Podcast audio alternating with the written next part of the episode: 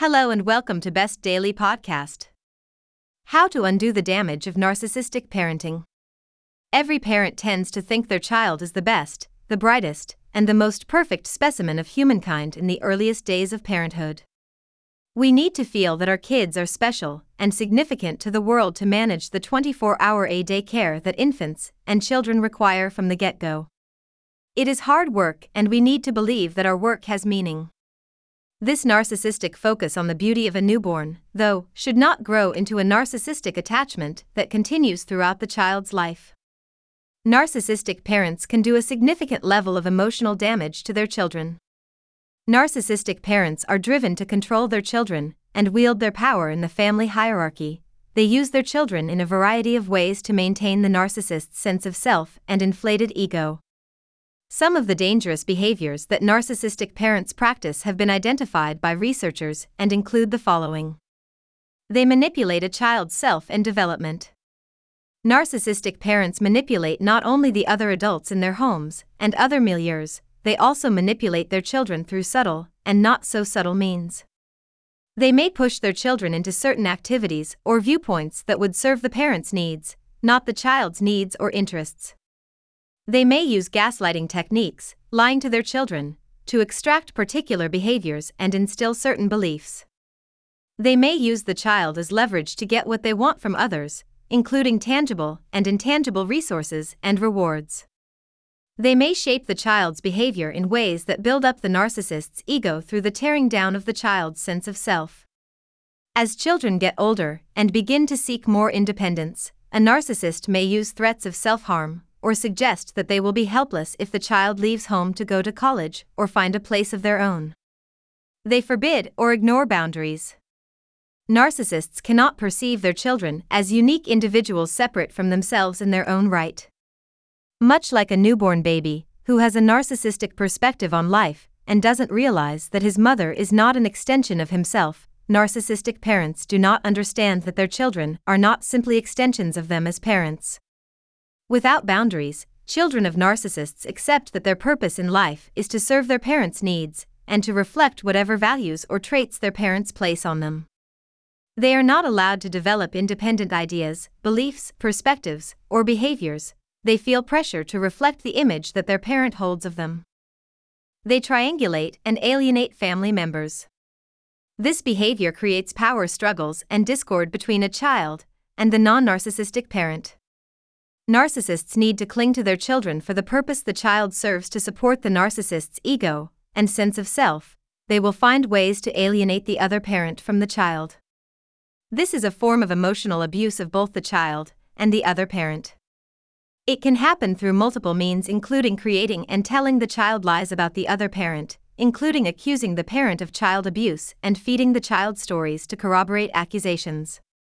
It can also occur through ownership of the child, through convincing the other parent that the child prefers the narcissist or that the child does better with the narcissist's parenting efforts. Their possessiveness causes isolation. Narcissistic parents do not want to share their resources, they do not share their material resources nor their human resources. They want to keep their children tucked around them and primed to serve as keepers of the parent's ego and emotional well being.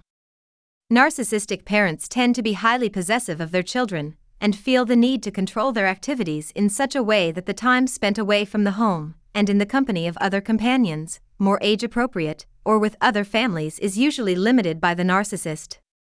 They need their children to remain in their orbits as their over identification and projection on their children blind them from recognizing that their children are separate and complete individuals in their own right. Unfortunately, growing up as an extension of another person can diminish the child's resources for being able to function independently over time. Children who distance themselves are subject to hoovering. This behavior is designed to suck others back up into the narcissist's dysfunctional orbit. As children begin to recognize the unhealthy relationship they have with their narcissistic parent, they may try to distance themselves to protect themselves. However, narcissistic parents will create the drama, or crisis, or reward that they believe will woo their child back into their clutches. Because rejection is possibly the greatest fear a narcissist can experience, their efforts at hoovering their children can be overwhelmingly desperate and powerful. They try to project their positive traits. Narcissists will use both positive and negative projection on those around them to serve their most primal needs for positive reception. For instance, they will project their most coveted positive traits on their children to reflect well on themselves as parents. They'll tell others how brilliant, artistic, mature, considerate their child is and take credit, implicitly or explicitly, for their children's real or projected talents. Unfortunately, narcissistic parents will also project all of their shortcomings and failures onto their children, if relevant to their own self esteem maintenance. They blame and scapegoat their children, the kids are the reason behind things that don't go the way of the narcissist or for the narcissist's poor choices. Now that you're an adult, how can you claim your space? Accept that you will unlikely see a significant change in your parent no matter how objectively you see their behaviors or implore them to change. Take responsibility for your own life and your own choices, as you do have the power to control your responses and your behaviors and your future.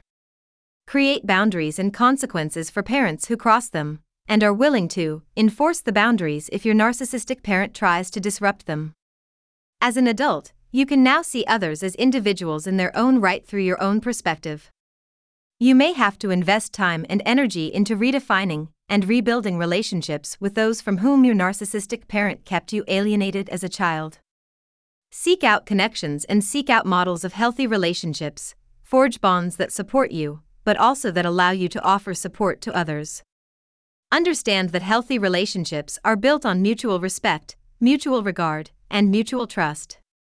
Set limits on the time that you are willing to invest in the relationship. Prioritize your own emotional well being and don't allow yourself to be drawn into parental drama to satisfy their narcissistic appetite for attention. Remind yourself that you are not responsible for your parents' happiness or their sense of self, and that you are not to blame for your parents' failures or shortcomings. Thanks for listening Best Daily Podcast.